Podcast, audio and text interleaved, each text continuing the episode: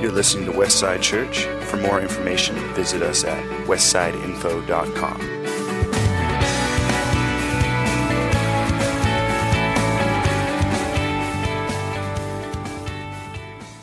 Well, good morning, God's church.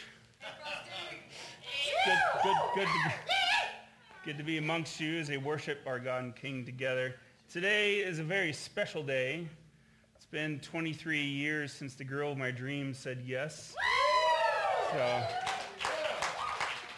my, uh, my battle station mate, we've weathered a lot together, and I love you, and it's looking forward to the next many, many rounds many rounds together. Um, also, something very historic took place uh, on Friday.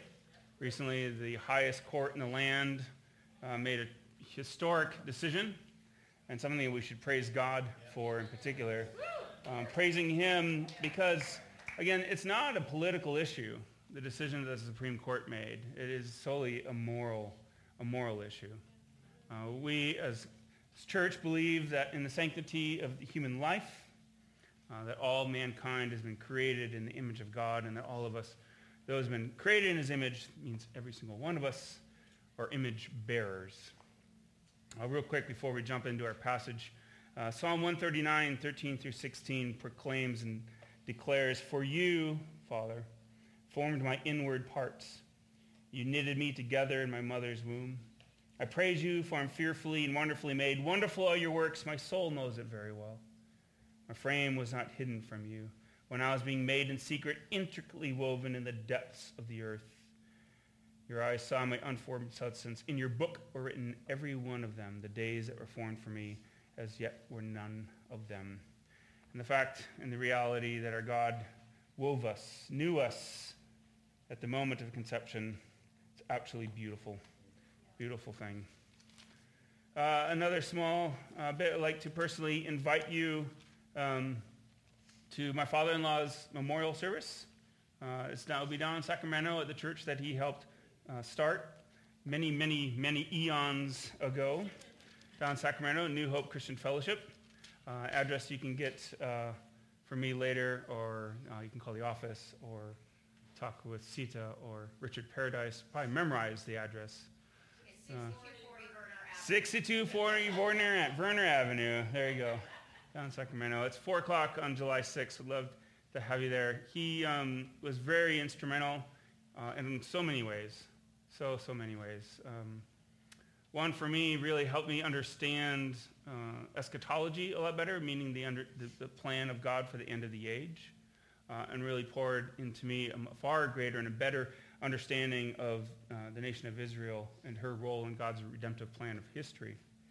Uh, one of his things that he also uh, really pushed for on his trumpet call uh, was the idea of the steps prior to the Messiah returning. So one of those is talked about in Matthew 24. says, um, And you will hear of wars and rumors of wars. See that you're not alarmed, for this must take place. But the end is not yet. For nation will rise against nation and kingdom against kingdom, and there will be famine and earthquakes in various places. Uh, last week, I think it was Thursday or Friday, there was a massive earthquake in Afghanistan. Reported about a thousand some people died. Again, it's not the end. These things must take place, but because, as Jesus goes on, all these are but the beginnings of birth pains. The idea is the anticipation before the child arrives, the intensity of the birth pains will increase. Just as the intensities of these famines and the earthquakes and the wars and rumors will intensify prior to the time of the Messiah. But the end is not yet. So do not be afraid. Do not be alarmed, knowing that Jesus Christ is on his way back. I encourage you to wait for him expectantly. So that, that was, uh, that's all free. So that was a little, little intro. So we are going to look at a passage in Luke chapter 22.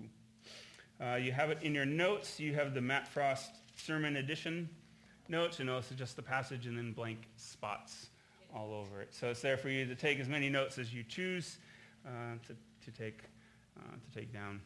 Uh, we're going to be conti- uh, continuing on in this series of uh, foundations, looking at some of the foundational elements of what we believe as followers of Jesus Christ and how we are following them here, particularly at Westside. Uh, three weeks ago, we looked at uh, the path of the narrow gate and what it takes to make it, to find that gate and walk through that narrow gate, and what it takes to bring along others through that. Then we looked at the warnings of the coming of the age prior to the return of Jesus, and for us to be aware of the false prophets and the false teachers that will inevitably rise up prior the return of our Messiah. And then last week, Joe preached an excellent sermon on fatherhood and how we as fathers can show the love of Christ not only to their own children, but to those around them as they follow Christ. So today we're going to talk about something that we do here at Westside each time that we gather together as a community. And that is taking part of communion, uh, also known as the Lord's Supper. Uh, honestly, this has been a, a pretty, well, was a pretty difficult sermon to put together. Uh, one, because it really convicted me uh, and some of my understandings or misunderstandings of what really is all entailed when we partake of either the bread or the cracker and the juice and the wine. Uh, and I pray as we go through this together that we will grow as a community in understanding and appreciation for all that's included when we partake in the Lord's Supper together as followers of Jesus Christ. Uh, this is one of the one of two ordinances or sacraments that Jesus gave to his followers. The other is baptism, which we'd mentioned in the announcements. Uh, July 3rd, I will have the opportunity for you to get baptized. If you have declared Jesus Christ as your Lord and Savior and have not yet baptized, been baptized, I encourage you to partake in that as one of the things that we are to do as followers of Jesus Christ. It's an outward declaration both to the physical and the spiritual world of who you, as a follower of Jesus Christ, are pledging your allegiance to. And it also and it just identifies you as being part of the household of faith. So I encourage you, if you have not yet been baptized, uh, I encourage you to do so. The other sacrament or ordinance that was established by our Messiah is what we're going to talk about today, communion. Uh, this sacrament is filled with such beautiful and full meanings, all of which we will not be able to cover during this one sermon this morning. Uh, but I do want to take a look at some of the important aspects of what it is, the history behind it, why do we do it each time that we gather together, and is there anything that it points to in the future. Uh, so what exactly is communion? Where, where does this word come from? Where does this idea comes from?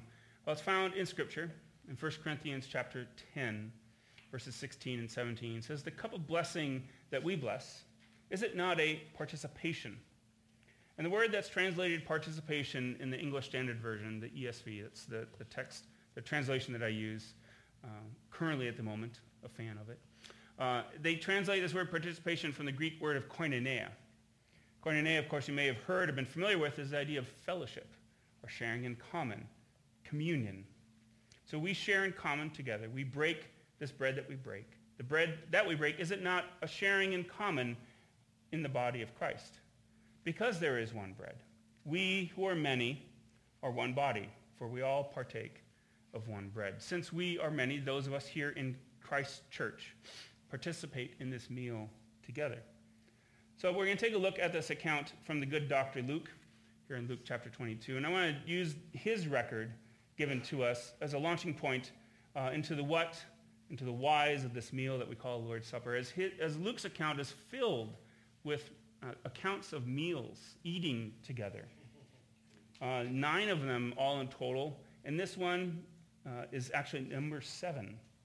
Some of you may think about the idea of number seven sometimes relates to the number of perfection, and which it seems very fitting uh, that the Lord would, in his last will and testament, give us an, a, a, teaching lesson that points everything to him the fulfillment of everything that was spoken about with regards to the Old Testament uh, example, uh, that meal that we call Passover.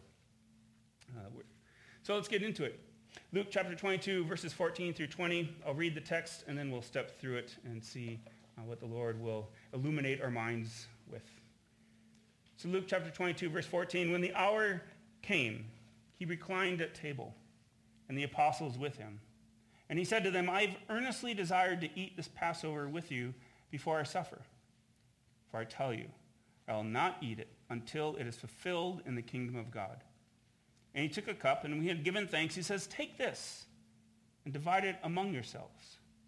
For I tell you, from now on, from now on, I will not drink of the fruit of the vine until the kingdom of God comes. And he took bread. And when he had given thanks, he broke it and gave it to them, saying, This is my body, which is given for you. Do this in remembrance of me.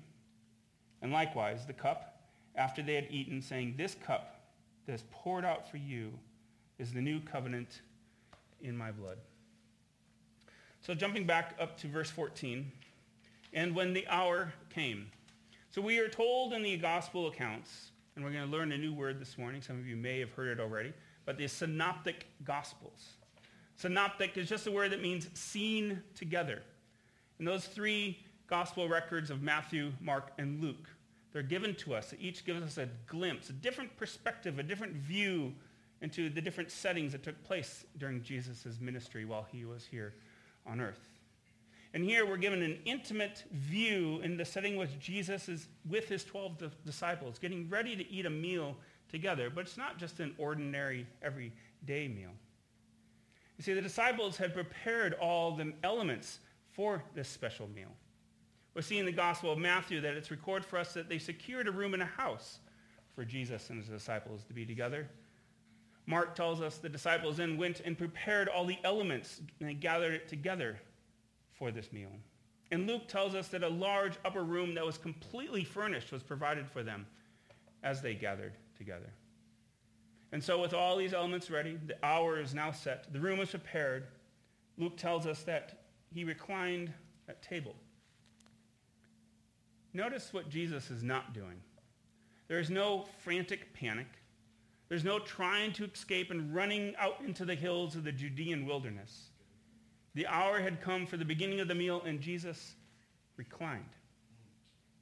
At a time when Jesus knew full well what was about to happen to him within the next 24 hours, he relaxed with his 12 apostles to share in this meal, demonstrating that Jesus was in full control and what is about to transpire has not caught Jesus by surprise.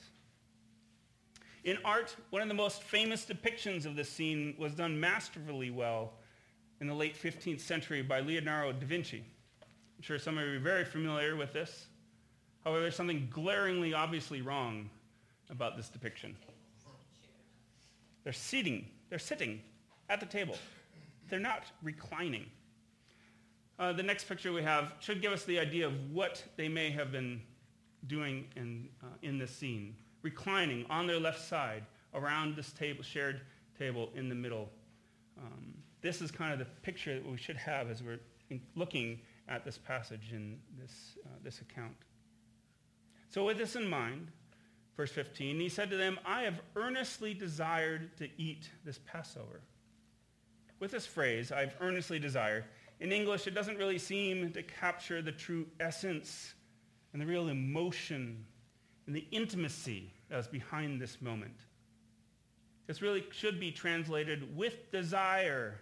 I did desire to eat this Passover with you. Showing us that he had anticipated this specific time, this special moment with the 12. His last teaching moment Jesus has with them to explain to them using the greatest object lesson known to man about his life, death, and resurrection, and return of himself.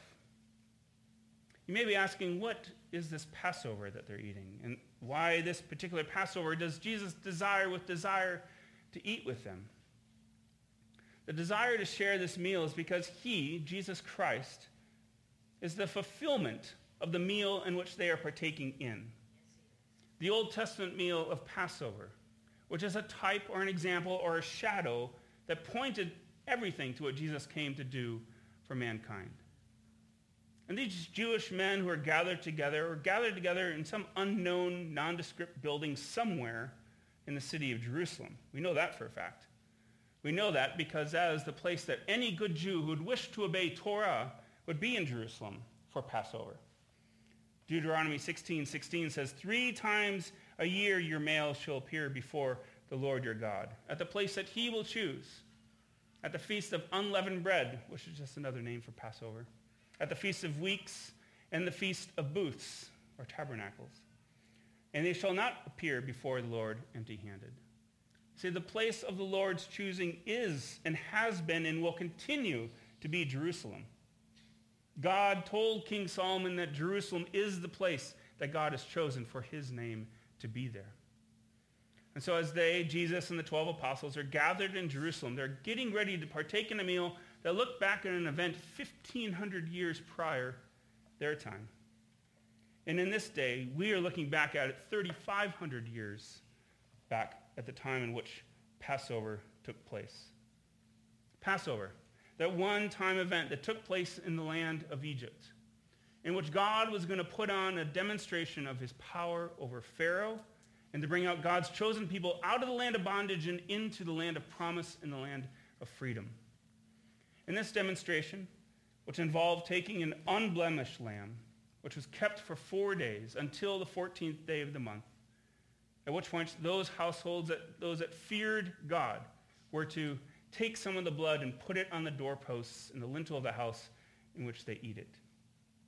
We are told on, continuing on in Exodus 12, that they are to eat this meal. They shall eat the flesh that night, roasted on the fire, with unleavened bread and bitter herbs they shall eat it. And the manner in which you shall eat it is with your belt fastened, your sandals on your feet, and your staff in your hand. You shall eat it in haste. It is the Lord's Passover. The reason that they were to eat it in haste is that very night the tenth plague was about to befall upon the land of Egypt, taking out those who had not placed the blood on the doorpost and taking out the firstborn of every family member. For that is the night that they are to leave and to leave in haste. For Exodus 12, 12 says, For I passed through the land of Egypt that night. I'll strike all the firstborn in the land of Egypt, both man and beast, and on all the gods of Egypt I'll execute judgments. I am Yahweh. The blood shall be a sign for you in the houses where you are. And when I see the blood, I will pass over you and no plague will befall you to destroy you when I strike the land of Egypt. This day shall be for you a memorial day, and you shall keep it as a feast to Yahweh throughout your generations, as a statute forever, and you shall keep it as a feast. So for almost 1,500 years, Passover was celebrated each year in Jerusalem. However, the Passover that took place the year Jesus Christ took part of this is unlike any other Passover in all of history. The meal and the events that followed this meal, specifically within 24 hours, have changed the course of history. The results of which that followed created a means for mankind to return to intimate fellowship with their Creator, to allow then for mankind to enter into eternal fellowship with God, which is the result of this day that we are reading about, this Passover, when Jesus was sacrificed as the perfect sacrifice for all sin. So that's what sets the stage for this commonly called Lord's Supper, what we call communion. Luke, going back to Luke chapter 22, verse 15, it says, he desires to have this meal before I suffer. The suffering of Jesus Christ of Nazareth, the suffering of the Son of Man, the one who rides on the clouds above he- heaven, Daniel says, the second person of the Trinity, had come to earth to suffer, to rescue mankind from the wages of sin, which is death, to pay our penalty through his suffering, which led to his death. Jesus experienced things in ways that we cannot even comprehend when he says, I, before I suffer. When Jesus said to suffer, it meant both his severe pain and distress on both his body and his mind, physically and mentally. But it is through the other side of his suffering that our redemption has been bought. That for the joy that was set before him, he endured the cross, despising the shame, and is now, after his suffering, seated on the right hand of our Father. This is such wonderful, good news. This is part of the gospel message. His suffering is not the end of the story. Yes, in our story, Jesus is going to be leaving his disciples. Yes, he will die. However, he's going back to the Father, alive. And that is the wonderful part of the event that's here, this great hope that through this the church gains something truly, truly incredible. Anticipation and hope. Verse 16 says, For I tell you, I'll not eat of it until it is fulfilled in the kingdom of God. With the Lord's Supper communion, there is certain hope. A promise is made here by our Messiah is that he will not eat or drink this meal until some future point, at which point all prophecy will be fulfilled. When Jesus Christ comes back and we celebrate this meal with him in a joyous celebration of what he accomplished for us. And it will be a time in which we will be removed from the very presence of sin. That is very hard to comprehend when we live in this deep, dark, dying world where the presence of sin is all around us.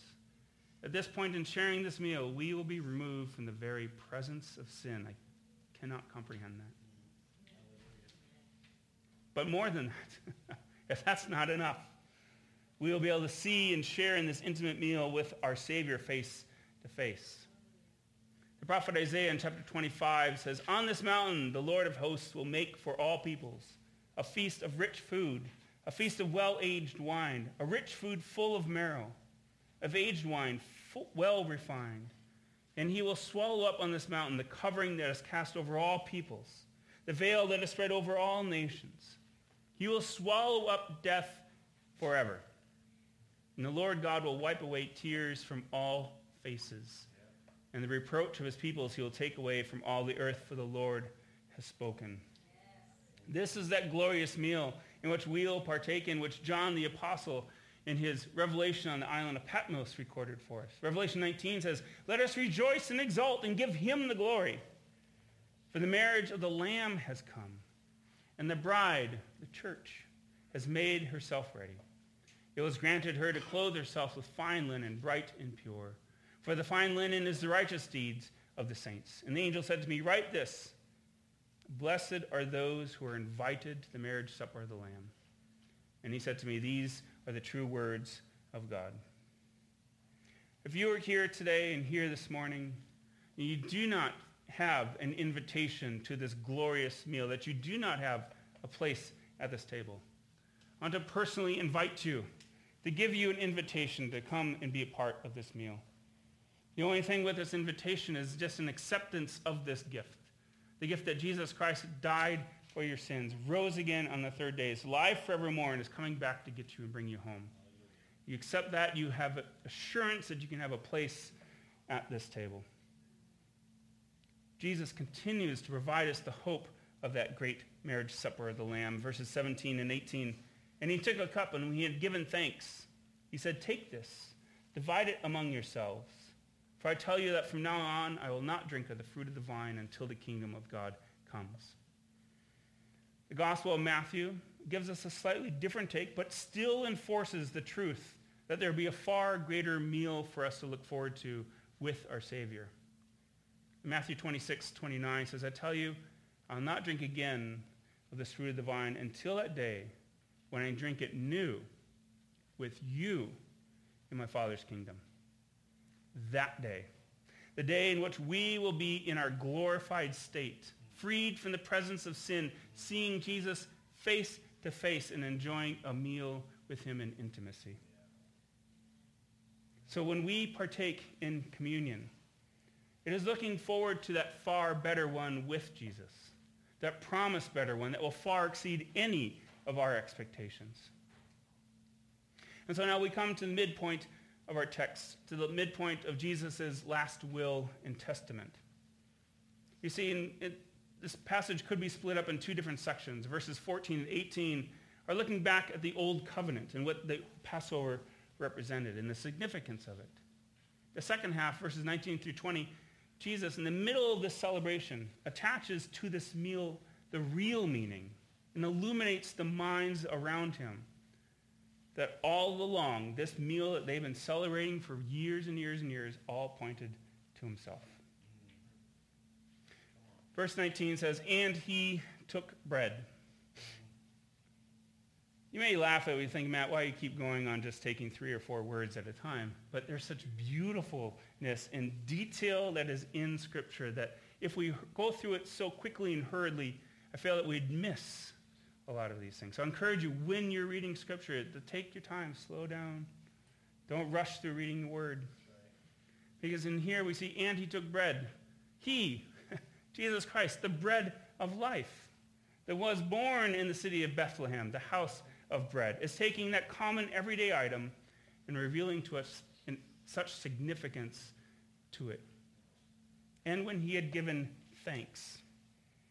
This is the word that Luke has used. The Greek word is where we get the word for Eucharist.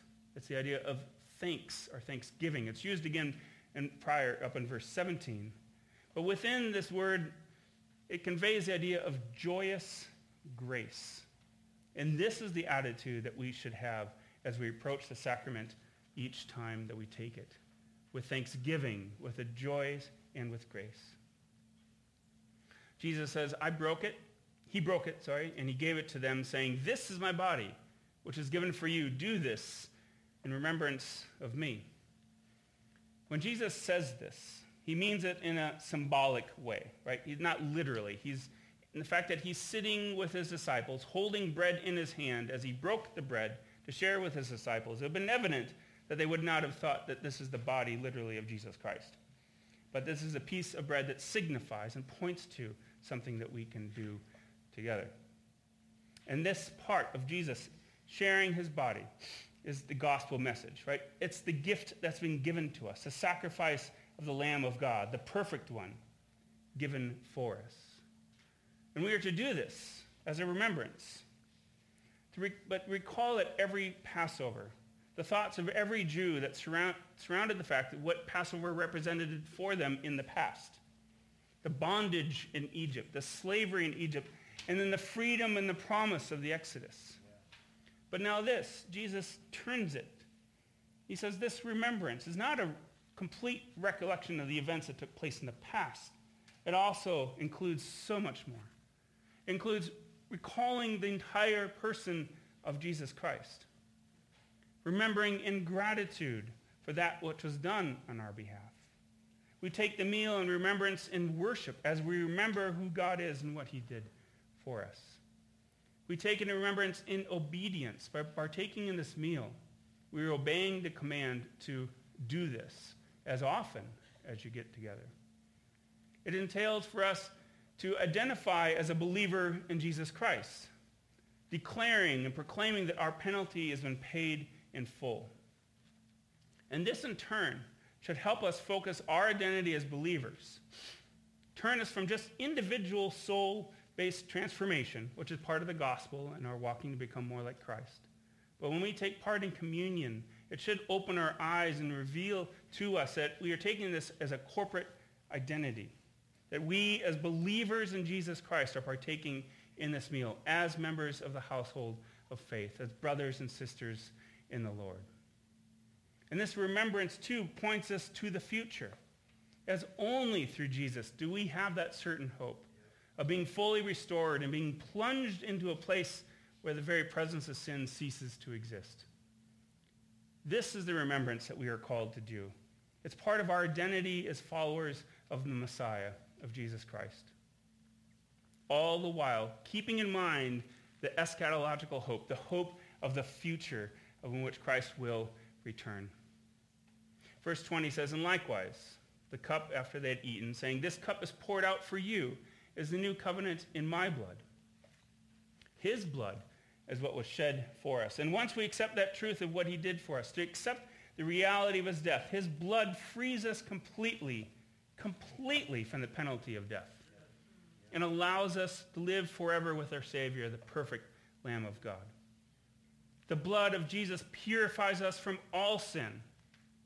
And when the Father looks at us, for those who accepted Jesus Christ as our Lord and Savior, he looks at us as one who is righteous, one who is right standing only and solely based on the blood of Christ.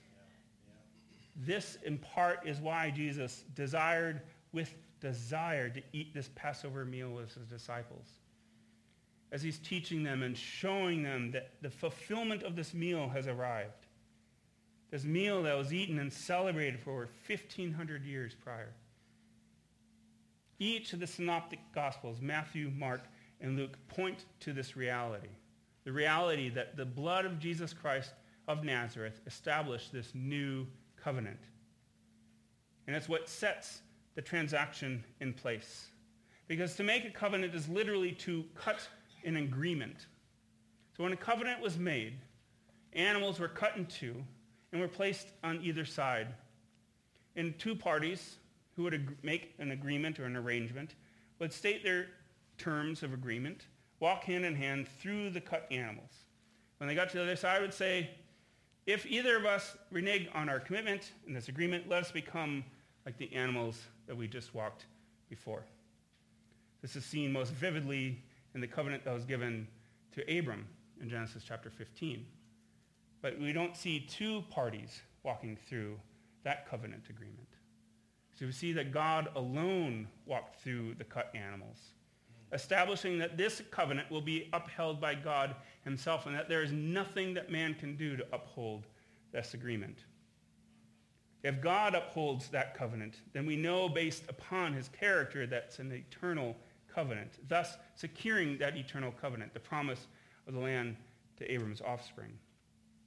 But now we have a new covenant, again, where blood is being shed. This cup that's poured out for you is the new covenant in my blood. The word that's being used here for covenant is actually one that points to one party that walks alone in establishing this agreement. This one party is, of course, God himself. But why is this being established as a new covenant?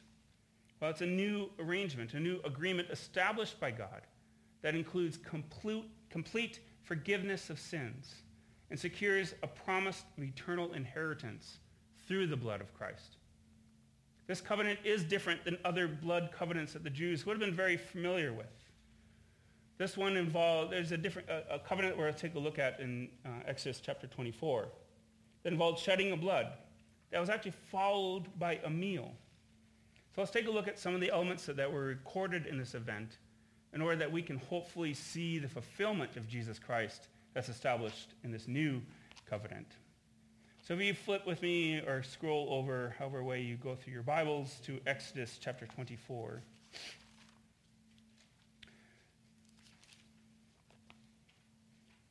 And as you're scrolling, reading, flipping, clicking over, just kind of set the scene so we can get a little bit of context of where we're at in this narrative. Um, that the people of Egypt, the people of Israel have left Egypt. They are now going through the wilderness and they're at the base of Mount Sinai. The people have received from the Lord how they are to live out their lives towards him and towards one another. And that was done through the Ten Commandments. God promises to give the people the land that he promised them. And now we get here in chapter 24. The covenant is then being confirmed. So as I go through this passage, uh, you'll hear me say uh, the name of the Lord is Yahweh. So when you see L-O-R-D in your cap, in small capitals in your, in your scriptures, that's the personal name that's been revealed to us as Yahweh. So chapter 24 of Exodus. And he said to Moses, come up to the Lord, you and Aaron, Nadav, Abihu, and the 70 of the elders of Israel, and worship from afar. Moses alone shall come near to Yahweh, but the others shall not come up, come near, and the people shall not come up with him. And Moses came and told the people all the words of Yahweh and all the rules. And all the people answered with one voice and said, all the words that Yahweh has spoken, we will do. And Moses wrote down all the words of Yahweh. He rose early in the morning and built an altar at the foot of the mountain and 12 pillars according to the 12 tribes of Israel. And he sent young men of the people of Israel who offered burnt offerings and sacrificed peace offerings of oxen to Yahweh. And Moses took half the blood and put it in basins, and half the blood he threw it on the altar. He then took the blood of the covenant and read it in the hearing of the people, and they said, All that Yahweh has spoken we will do, and we will be obedient. And Moses took the blood and threw it on the people and said, Behold, the blood of the covenant that Yahweh has made with you in accordance with all of these words. Notice what it says here, that Moses threw blood upon the altar. The altar is now sprinkled in blood, showed that the people's sins were forgiven. Atonement had been made. God had prepared the way to reconcile man with himself. That sprinkling of blood that was done upon the altar satisfied the wrath of God for that one moment in time. Then here in verse 8, it says we see that the blood was sprinkled upon the people. This showed that God accepted their sacrifice and that they were now included in the covenant through the forgiveness of sins. Verses 9 and 11 says, Then Moses and Aaron and Nadav and Abihu and the 70 of the elders of Israel went up. And there was under his feet, as it were, pavement of sapphire stones, like the very heaven for clearness. And he did not lay his hand on the chief men of the people of Israel. They beheld God and ate and drank. Moses, Aaron, Aaron's son, and the 70 elders share in a meal with the Lord in intimacy. And notice what the scripture here says that I failed to read it the first time in verse 10. And they saw the God of Israel. They beheld him. The intimacy with the creator of the universe that was made possible only through the shedding of blood. But this meal and this type of intimacy is not repeated until we hear the very words of God again in Matthew 26. For this is my blood of the covenant, which is poured out for many for the forgiveness of sins. You see, the blood that was shed that Moses had was only done for that one in particular time. It was just done by, with, through an animal, not done through the perfect, everlasting God. The blood of Jesus is perfect in every manner. So perfect as the blood of Christ that his death, his sacrifice, offered on the day of Passover, dying exactly at the time in which the Passover lambs were to be slain, paid the penalty for all of our sins. Hebrews 10, verses 10 through 12 tells us that we have been sanctified through the offering of the body of Jesus Christ once for all. And every priest stands daily at his service, offering repeatedly the same sacrifices, which can never take away sins. But but when Christ had offered for all time a single sacrifice for sins, he sat down at the right hand of God. Each time we share in communion, we as a people, as his children, we are partaking in this meal together, recalling what Jesus did for us, and to do this as often as we eat it. For as often as you eat this bread and drink the cup, you proclaim the, death, the Lord's death until he comes. So this memorial meal that we are about to take part in together, uses common elements of just bread and wine. I thank God that he did not set up this memorial just in Israel, just in Jerusalem. What if Jesus had told his disciples to set up a, mound of stones in remembrance of this event? And we could travel there maybe once in a lifetime to go see it. We might be able to see pictures of it online or see a cool video on YouTube that would memorialize the spot. But through what Christ did here, it allows us to partake anywhere in the world that we go, to actively participate in remembering what Christ has done with us. The fact that believers can go anywhere in the world, the heights of the Scottish Isles, to the dry arid lands of Death Valley, to the tropical rainforest in Africa, and take part in communion together with other believers is absolutely beautiful. And when you do this, when you partake in communion, you do so, you, are, you proclaim the Lord's death until he comes. What this is proclaiming has far-reaching implications for mankind. It shows us that God made the sacrifice for us all, establishing this, this covenant, this agreement with his own eternal blood.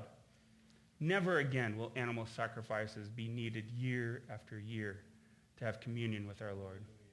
It proclaims that our God is not dead, it is most certainly, he is most certainly alive. And each time that we take part, we proclaim, we preach, we announce that Jesus is coming back.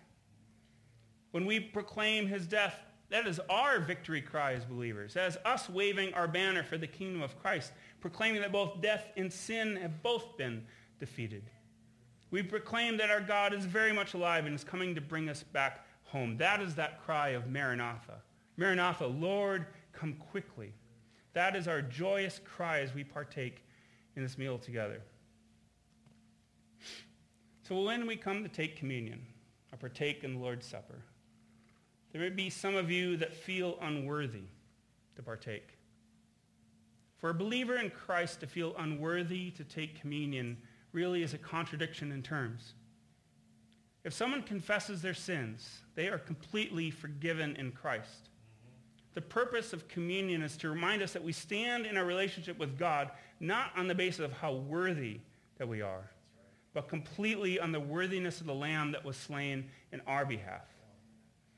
You may feel that there are certain things, certain behaviors, certain actions that you need to do like days prior to coming to take communion, to prove something before God, before you can be restored to the Father. But that's not at all what the gospel is about. Ask him, seek him for forgiveness, and then live out the good news that you have been completely forgiven. It is through his blood that was shed once and for all, for all of us. There's absolutely nothing that we can do to establish or uphold this terms of the new covenant established by our Lord. If you have sinned, repent. Ask God for forgiveness and then come to the table. Again, not because you feel unworthy, because that is just a denial of the gospel. I'm going to ask the musicians to come forward. But if this is you, if you feel unworthy about it, I would encourage you just to seek the Lord. Ask for forgiveness.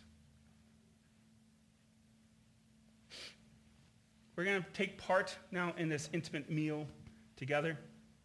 This really is a time that we should also be aware of our motives. To make sure, make sure that we are partaking in this intimate meal, that we're not taking part of this intimate meal and for the wrong reasons. To take it just because everyone stands up around you and comes and take the meal is an unworthy manner. But to take it alongside of those that are around you in unity, in fellowship with the Father, with a focus on remembering Christ, that truly is a worthy manner. As the psalmist wrote in chapter 116, we are called to lift up the cup of your salvation and call on the name of Yahweh, to offer to him the sacrifice of thanksgiving so let us do that as we partake in communion together in unity as we give thanks and rejoice for who Jesus Christ of Nazareth is as our Lord and Savior, for what he did for us and what he will do for us. The elements that we have here at the front and in the back. Let this be a time of joyous anticipation, joyous gratitude as we do this in remembrance of him.